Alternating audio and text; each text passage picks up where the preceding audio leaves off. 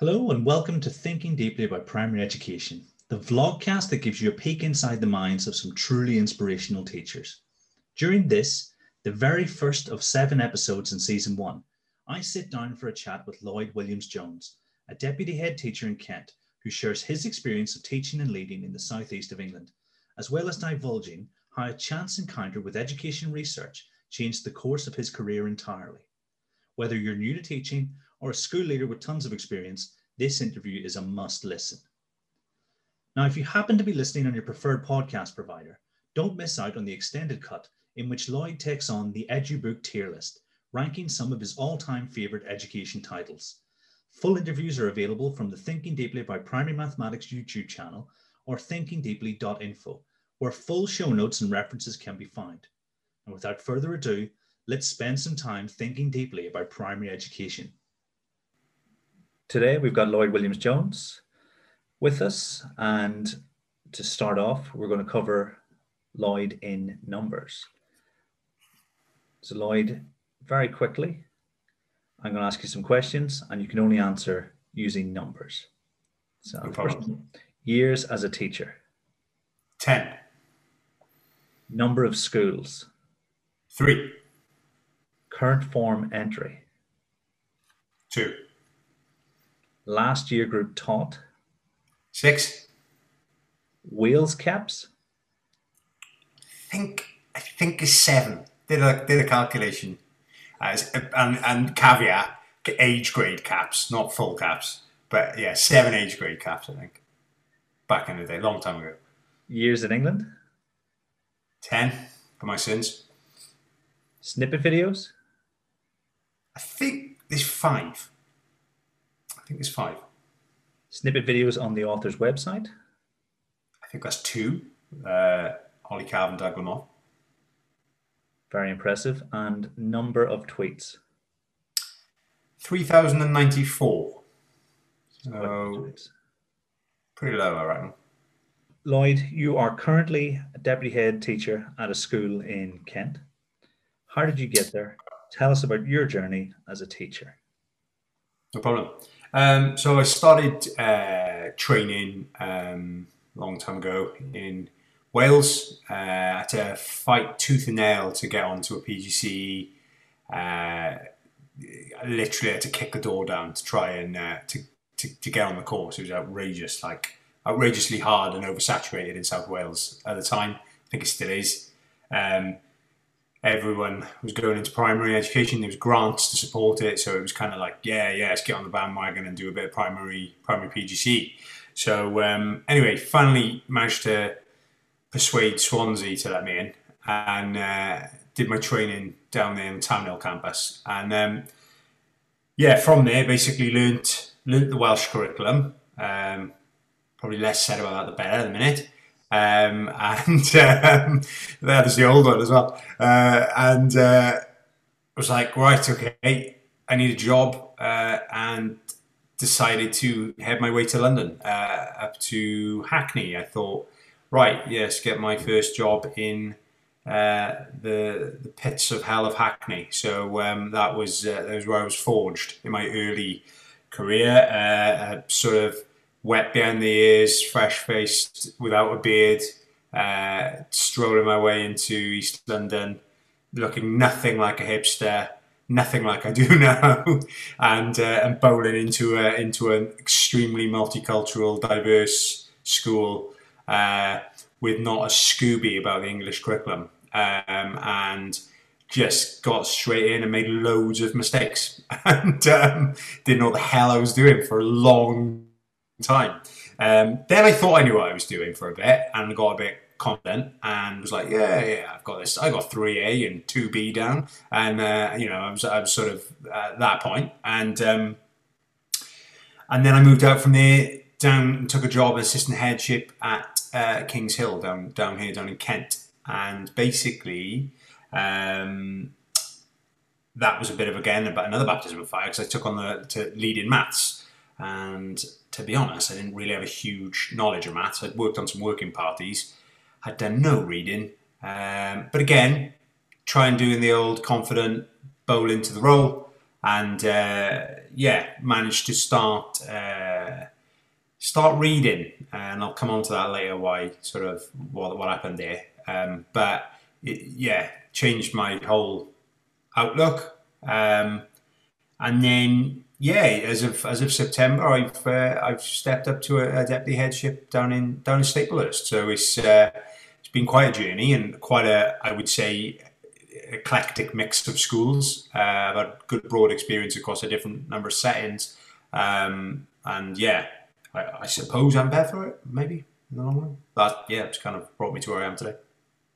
Yeah, so I, I can totally relate because obviously, a long time ago, I moved from the Northern Irish education system over to the English one. Um, what was the biggest culture shock when you moved over or when you moved across to England? For me, it was like the rigor in the system for me, like compared to the Welsh system. I was just like, whoa, okay. Like I'd been in a school where the teacher I was with hadn't changed the wall space for two years, and uh, I come to England to it was an it was a school. It was Millfields Community School in Hackney, and basically uh, they they weren't RI. What the old uh, the old oh god uh, was uh, satisf- uh, um, we were noticed for improvement. So we were just above that satisfactory band, but it meant you could employ NQTs. If you if you were inadequate, you weren't allowed NQTs. Yeah. And uh, I was just in that. I had no idea. Yet, of course, of course, I didn't read the Ofsted report. Why would I read the Ofsted report? I wanted a job.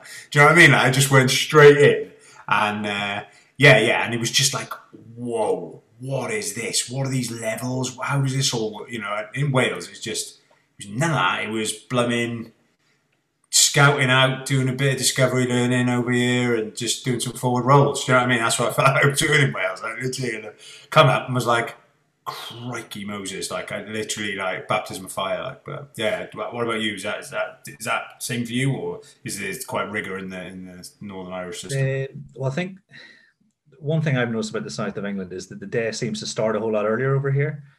Um, just in general, I've never seen people on as many people on the roads at six, seven in the morning. Um, you know, mm. like when I trained, nine o'clock was sort of your typical starting time. Um, but I think we both started around the same time, and it was the time of APP. Oh, and that, that you know, looking back on it now, that wasn't necessarily was great. you know, because it, it was right in the middle of um of the workload building up to what it became. And I think, you know, we're heading in the right direction in many places. Um, but it was peak workload. You know, I had a full head of hair whenever I started teaching. And uh, the workload got, get rid of that. it ground you down like this. You know?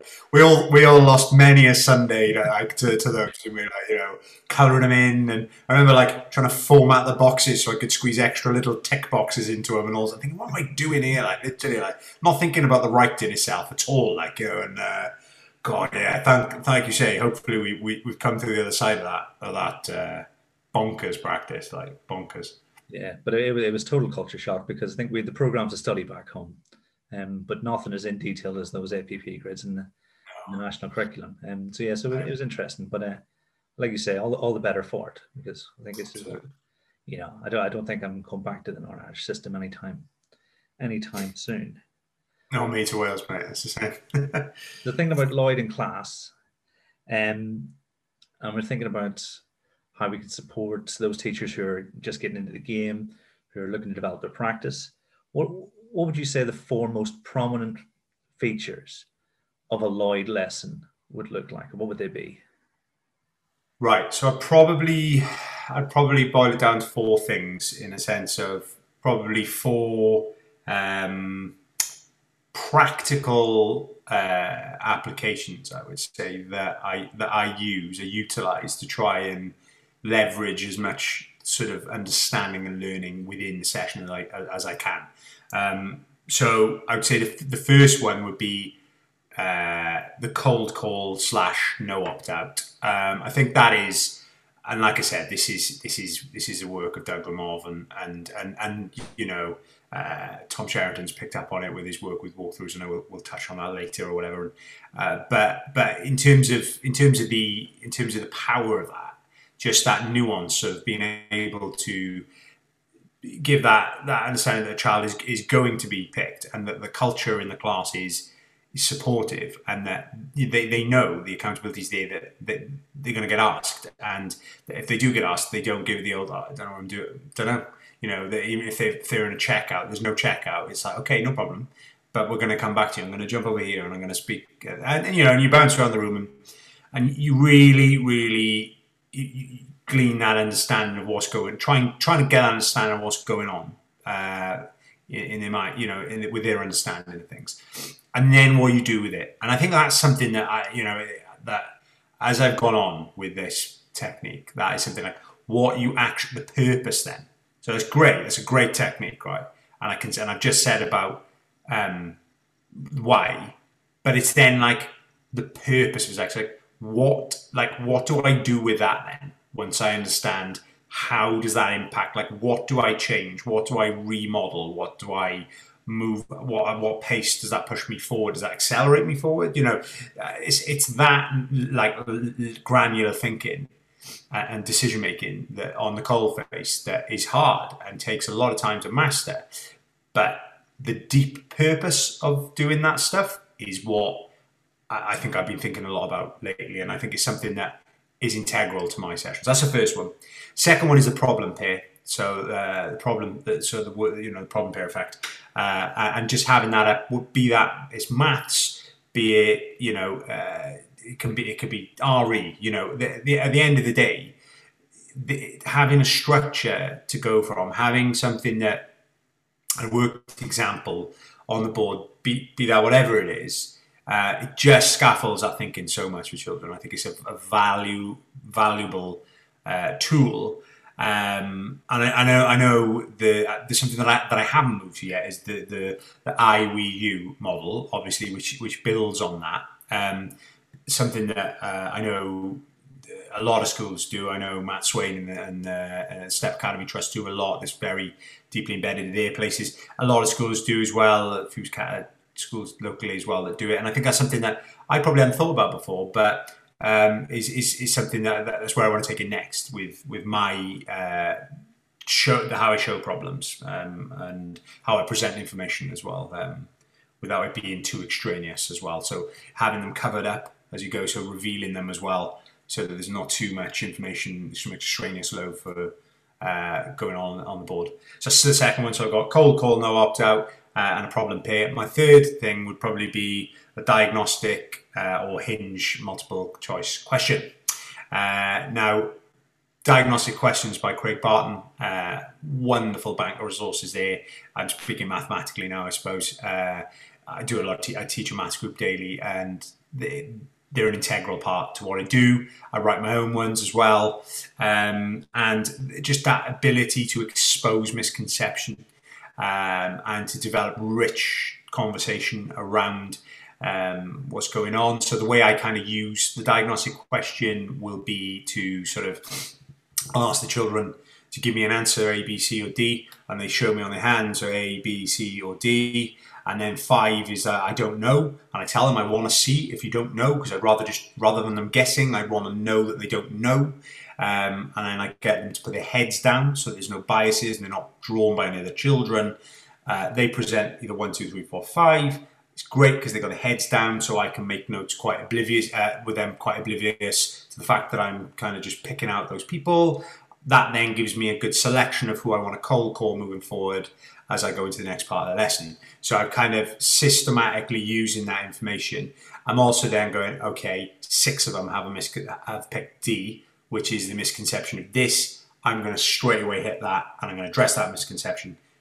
So it's responsive. And it's that idea, it's that purpose of why you're doing something. So having a diagnostic hinge question.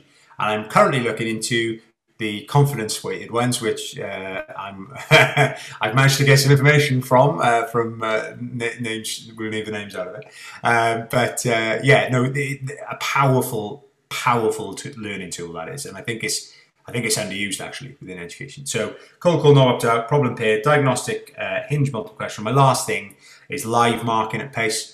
Um, it's that old tracking and marking thing, like you know, as we're going along, and and how uh, you move uh, children along, um, and you ensure the right kind of pitch and the right amount of practice and deliberate practice of something, and then deepening as well. And how do we how do we move children, uh, you know, onto something that they need?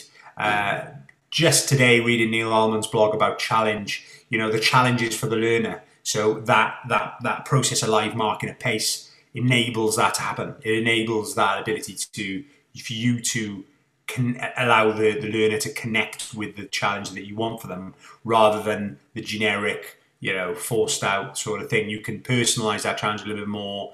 Can you do this for me? Can you flip that around? Yeah, and okay, it, it that is hard, and that takes that takes some it takes practice. It takes you know uh, time. It takes effort. I still haven't mastered it by any stretch, but I do think there's a real value in in that. So sum up, cold call, no opt out, problem pair, diagnostic hinge, multiple questions, and live live marking at pace. They're my four probably integral things for what I would what you'd see in, in my lessons anyway. Two things that really stand out are the first is that they're very well described in in terms of you know they've, they've been given a name you know and they've almost given a name to things that effective teachers did really well. But if you're trying to pass that information on to your less experienced colleagues, you need something, you need a title to say, okay, cold calling, and then all of the the sort of the underpinning that goes with it. That that's that, that you you then discuss that. Um, because I think in the past I've heard it, you know, we don't do hands up or thing or things like that. And, and really having that name really helps your less experienced teachers because you've got a hook on which to bring everything else together you know because there's so much more to it than children not putting their hands up and as you as you really well described. But having that name that title allows us then to attach other pieces to it. And that's right. It gives a it gives a shared dialogue as well doesn't it in terms of uh, bringing that consistency to your school or or, or group of schools you know and um, kind of what Doug Lemov says. He says, "See it, name it, do it." Isn't, Is that what he yeah. his term is? Is it, it's just a, it's a great it builds on that concept, isn't it? Of of that shared dialogue. Is, is you're absolutely right. That it's, it's an integral part to getting the culture right. I think in your schools. Yeah, I think I think I came across strongly in all four of your points. Um, you know, thinking about diagnostic questions, you know, we're under no illusions as to what the role of those questions are. You know, um, and so that makes it easier for us to implement them because we know what we're trying to achieve and then obviously your expertise builds over you know years of of utilizing them. And and the second thing that stood out was how each of them connected to one another.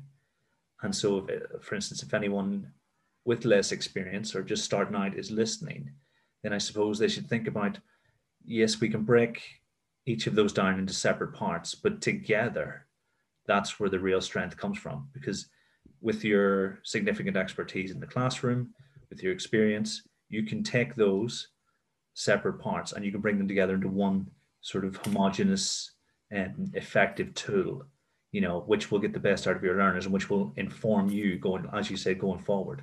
And yeah, so I think those, those are the two things that really stood out. And I think um, in turn, if I think about my own practice, those are definitely some of the things that I would consider integral to to my instruction and my teaching in the classroom too. Nice. Yeah, I agree. I think you're, you're spot on there. You're spot on. And yeah, that whole time thing together, like that's, that's a big, a biggie actually, a real biggie. I suppose that, that that ties into my next question. Um, and we're thinking about sort of instigating change on a school-wide level. What what does that almost mean to you, and what and what does that look like to you? know, I suppose we could tie that in with the the previous question. You know, when you think of school-wide change, and obviously in your new role as deputy head teacher, it's going to be an important part of your your day to day sort of working life for the mm. foreseeable. You know, so what what does that mean to you? Yeah, it's a it's a it's a swift learning curve for me. I've like I've obviously been in I've been in leadership like for several years, and um, you know I've been I have been part of school improvement, but not not in this way before. Like where where where I really am now uh, in the driving seat for uh, for change. We're an RI school, um, so we've got a lot to do. We're in a good position, but we've got a lot to do. Um, a lot, and um, we've got a fantastic team there uh, as well. Um, and I guess that team has been put together by my head, who has really assembled some excellent people uh, made some great, great choices, put some great people in great positions who, um, you know, have built a strong level of communication there, which is something that I've not been really bad, like that deep, like strong lines of communication where things have systematically, you know, there's this rigor there. That's massive. Like I've not really experienced that before, and to have it is it it's like whoa, this is uh, this is this is quite special. So, um, but I would say like the things that f- for my very limited uh, experience at the moment of, of, of like proper proper school improvement, um, I would say trust and relationships is absolutely essential. Like the, you know, before anything happens with anything, um, there, there has to be a trust. There has to be a professional trust there uh, and and that and and, and a build and a building of those relationships because um, that that allows rigor to flourish and for, for me and and it's the bedrock for it and, and and so you must build those carefully and you must build them in a way which um, and this is something I've been learning and and uh, again I'll, I'll I'll quote Matt Swain here because he's he this piece of advice he gave me, Matt, uh, Matt over at the Step Academy Trust. Um, he said that you got to support some stuff that you just you're not on board with in the interim period because you have to because you're not like roam like say you chase all the rabbits and all that you know you've got to go with it and you've got to support it because ultimately there's a there's a value there's a worth in that because it will it will fundamentally you will bring about long term change by by doing that and and it's something that I've I've wrestled with, and I thought, yeah, do you know what? That is absolutely spot on because. And, and, and you're sitting there through gritted teeth at times and talking about, you know, I'm thinking I could check all the CogSci books at you, you know, and go, no, damn you, that's wrong, you know. But there would be no value in doing it because I, all that would do is would, would be to crush that that sort of that trust and that relationship that I, that I just spoke of. It would it would crush it and then you, you're building you're building on sand a bit, you know. And fundamentally, you know, we. I guess I'm speaking from a position where, uh, although we're RI, uh, Lucy My Head has done tremendous amounts of work already to set leadership, right? So perhaps uh, you know I'm speaking for a certain context, and it's the same with anyone when he's speaking about things. It's all context specific, but my context is there's enough stability there to to to pick up on what what Matt said there and, and to and to really build those relationships so that you can push things forward. So I would say to develop the right culture, you win the trust, then you go from there. I think guys, it's huge. Yeah, I can, I can totally relate to that because um, was it in learning to improve? They say implement fast, learn slow, and then burn goodwill as you go. Um, and you, you, need as many people as you can coming with you on the journey because that makes life so much easier. Um, and if and if you you know incrementally, you know, and you start with the foundations and then build and build, you know, I think you're it's much more conducive to long term yeah. systemic change. Um, and really, I think how we should all be approaching sort of leadership uh, in general, you know, because I I, I don't know, I th- it could just be my impression, but the system of accountability doesn't necessarily support you know the fact that it takes maybe five to ten years to really make a, a lasting impact. And really it's that you know there's some very brave heads who say no we're going to do it and we're going to do it properly. And then they reap the rewards you know a couple of years, Absolutely. couple of years down the line. Yes 100% um, mm. and you're, you're using walkthroughs that's right yeah um, that's right tell, tell us about that because i've read the book really interested to know what it's like in practice because it's it it reads fantastically well and it makes things yeah. really really clear. Um, so what, what's that like in in school? Yeah, it's uh, it's it's a it's a very very good package, um, a suite of, of of of principles. I would say really to to good teaching, and what what it does is it allows you to have a co- again a common language that sits outside of the teaching standards that actually it is all the things that you, you kind of wish you'd been taught when you were being I wish I'd been taught in my initial teacher training you know like all those things where they, they've really captured the the essence of good teaching, context free, and that is that that's the kicker. You know, it's, it's the context free bit that is fantastic. It's, it's it's applicable then to any organization, and and you mold it and you shape it and you work it, and you know, and uh, just having that. Um, ability to do that is is fantastic. And I, I, guess I'm I'm fortunate in that I've got a good network of people that I speak to and um, and work with, both in and out of school. And I, do a lot of professional reading in my spare time as well. So I'm able to supplement it and, and, and really really take take it and make it context specific for Staplehurst. And it what it's done is allowed me, like I say, a very smooth and um, uh, kind of structured way of conveying some of the really core principles that actually they that you know quite few of them uh, hadn't reached uh, you know, and so so it's, it's, a, fantastic tool for upskilling your staff and being able to really promote those core principles of instruction and, and understanding and, te- and teach good teaching really. So like we've used it in a sense of like we've uh, like because it's early and they're early in the development of, of, the of the subscriber package as well. So it's developing all the time. Ollie and, and Tom are, constantly working at um, developing forum materials that come up every week and change and added and um, people are sharing and collaborating, which is really powerful again. But we've we've actually started to work it into um, work it into our performance appraisal as well. So we're what I'm trying to do is bake it into the very heart of what we do, and it, uh, it's linked back to our appraisal. So I've taken the work of Chris Moyse and his, uh, his growing great teachers model, and fused the uh, our walkthroughs with that process, and um, we've gone away from the data targets in appraisals completely. It's now about professional pedagogical development and how we can leverage better teachers uh, and, and, and, and, better, therefore better outcomes for children in our school, really. So that process is, is like it's, our, it's a work in, in process. It's something that we're, we're, we're going to see the first round of appraisal uh, how it goes after after the half term. But I'm excited by it, and I think that I would highly, highly recommend it for school improvement for schools because it, it, genuinely, you know, if we do theme walks, um, we will try and develop a very open culture in and out, less, you know, no punitive, sort of to, to really foster that culture and of developing of of of, of uh, improving, not proving, as Chris says, you know,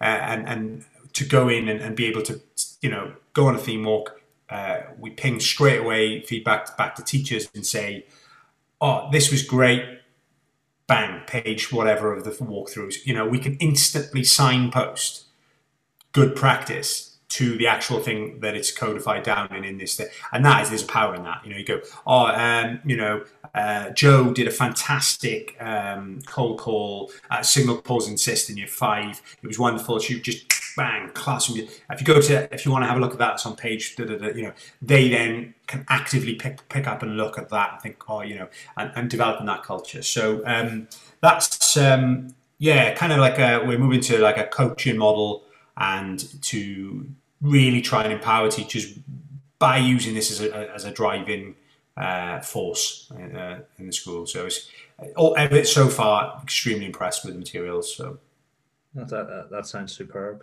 because you've got empowering teachers, shared shared culture, shared understanding of what things and what the feedback actually means, and also you're you're you're taking away that unnecessary accountability you know, which there's no real proof that having data in your appraisal target will actually help anyone learn anything with it anymore. I know it's never helped me in 10 years of teaching, be any better teacher, you know what I mean? That is, yeah. Um, yeah. No, that, that's, that's yeah, it's, it's, a powerful, powerful set of resources. Without. Yeah, I think it, I think it looks a lot, a lot like the future, you know, and hopefully, fingers crossed, because it seems to have its priorities in the right place. And then, I would say so. Because I haven't, I haven't read it, it's very very high quality. And to be honest, if I'd had it three years ago, um, it would have made my, my job a whole lot easier back then. Um, but it's all good. um, so we met and bonded over a shared love of education research. Um, we did. And and then the rest is history. what, what was the paper that changed the world? You know, I like to call it the Thunderbolt because nothing nothing's the same after you've got the Thunderbolt. Um, and what is the number one paper that you think all primary teachers should read? Right. So I would say um, my, my, Thunderbolt paper came on the back actually of a book. Um, so so it, it, in well, gosh, it would have been about four or five years ago now when I first landed in Kent. Um, I went to the Kent Maths Conference and uh, saw Craig Barton speak. And I was again, you know, it was a, a day out. I was the maths lead. Uh, I didn't really know a huge amount uh, at that point. I thought I did, but um, and he was last on. He was the keynote at the end of the day. I was like, oh, my, I was I was even considering swanning off and going to Burger King. Like, but to be honest, probably the best decision I've ever made in my entire life was to knock swan off and get a Burger King because uh, Burger King's always there in the morning, you know. Um, and I watched Craig speak, and I was dumbfounded. I was absolutely dumbfounded, and I joined Twitter that night and swiftly had an existential crisis about, like he said, how little I know about anything, um, and how I'd neglected the body of professional research and reading that has sat there for so many years um, through a, a, willful ignorance uh, and an overconfidence uh, that just I look back on with sheer embarrassment. And um, yeah, and it, so I got his book straight away. Um, and one of the papers, I'd say the stand up, because obviously Link, he's brilliantly referenced that book. And um, one of the first papers that he references talks about in that book is Kirschner's um, "Why Minimal Guidance During Instruction Does Not Work," um, which I know it's it's it's. If you ask teachers about what papers are seminal, and, I, I, would imagine I wouldn't be the only ones quoting that as a thunderbolt, because um, it just it just blew the landscape open in terms of thinking towards instruction and how we can really kind of put to bed a lot of discovery learning and stuff that I'd done in teaching. I thought, looked back on and thought, I've wasted hours and hours of my time doing things that had no purpose whatsoever. And like, and that for me was like, yeah, a massive thunderbolt striking my teaching heart. So and and and starting it again, probably I would say in a good way, you know, like um, yeah, massively, massively important paper. That yeah. the, the, one thing that stands out to me about that paper is how well written it is. Oh, and, you know, there's not there's not a word wasted in taking their position forward.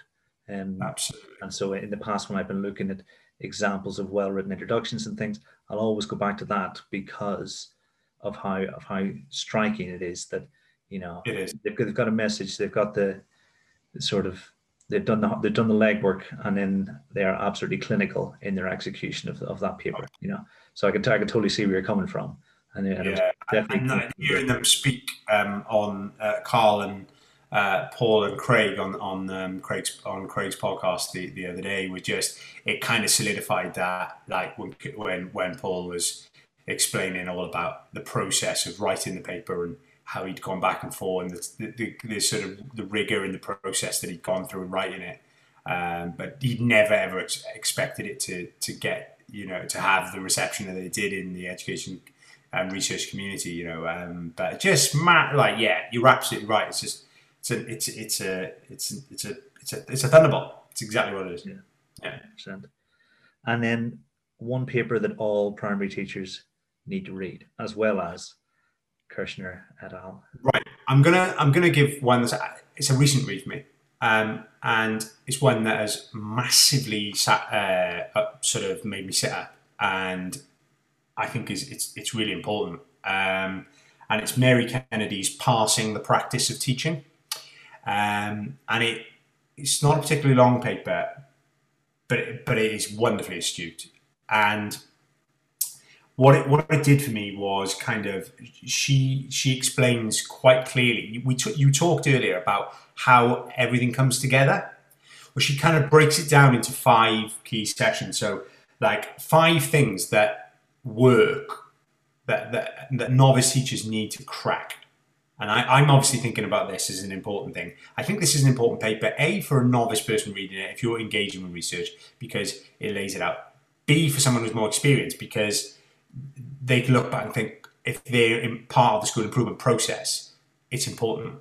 Um, so she she talks about an alternative approach to parsing um, practice, and basically she nails it. She she, she uh, takes it down to, to, to, five things: portraying the curriculum, um, enlisting student participation, exposing student thinking, and containing student behaviour.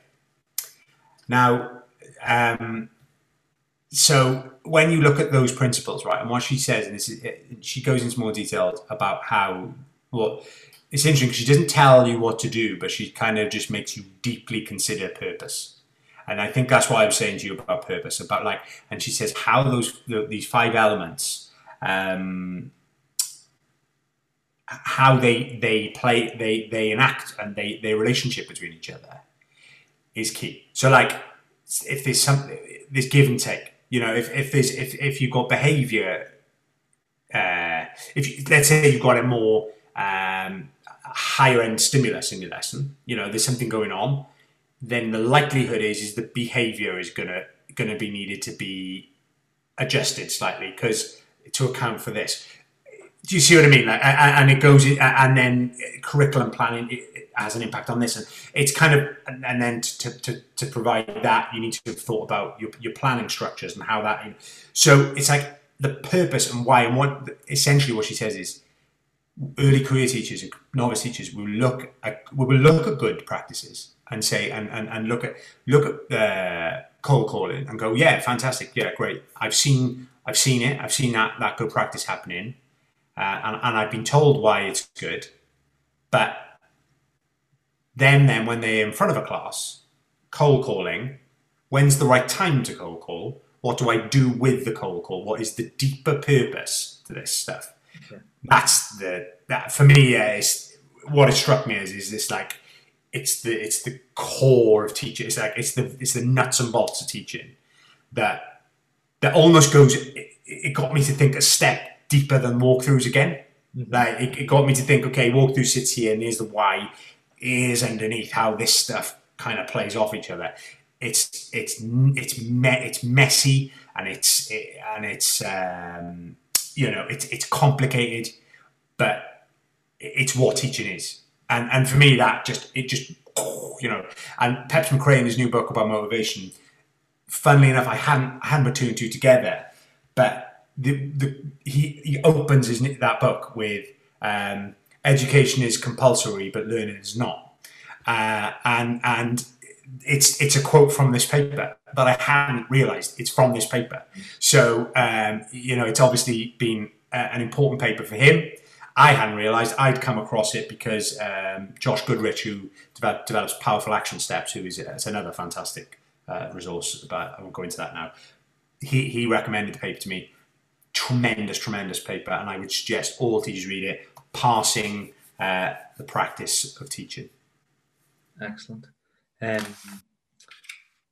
yeah, well, I suppose I think there are a few people that I'm aware of that think as deeply about teacher development than Peps Mccrea. So if you've been inspired by this paper, then you know it, it sounds like an absolute must read. Um, and you know, just the way you've described the relationship between those different parts, you know, you, you can almost see why it takes ten years to get anywhere near decent at this job, you know. Exactly. And I think the more teachers in their first year or in their, you know, in their initial training, the more that they realize that it's a journey and that, you know, you're going to be supported on that journey, then the profession will be a whole lot better off for it. And um, so that sounds actually. Right. So, um, so I've not, I've, I don't think I've read that myself, but the first thing I do when we finish this call is go and read that paper. so, yeah, honestly, it, it is something. It's quite something. Nice. Awesome. Well, it's been fantastic teaching or speaking to you, Lloyd. Um, yeah, thanks. Good. It's been a real pleasure, and hopefully, anyone listening will find it useful. Um, Hope so. Awesome. Yeah, it's been. Uh, thanks very much, and like I say, big congratulations on the book because it is it is quite a piece of work that, and I think uh, if you haven't already done so, you need to get yourself a copy of it because it's it's pretty damn good. So yeah, like, I just know on a personal level like how much work went into that. So yeah, That's that's appreciated. Like, thank you. And there we have it, a truly fascinating chat full of superb insights into the world of primary education. If you've enjoyed this episode, please like, subscribe, follow, or leave a review, depending on where you're listening. And if you have any questions for any of my guests, head over to the Thinking Deeply about Primary Mathematics YouTube channel and leave a comment and let the conversation continue long into the night. Until next time, thanks for listening.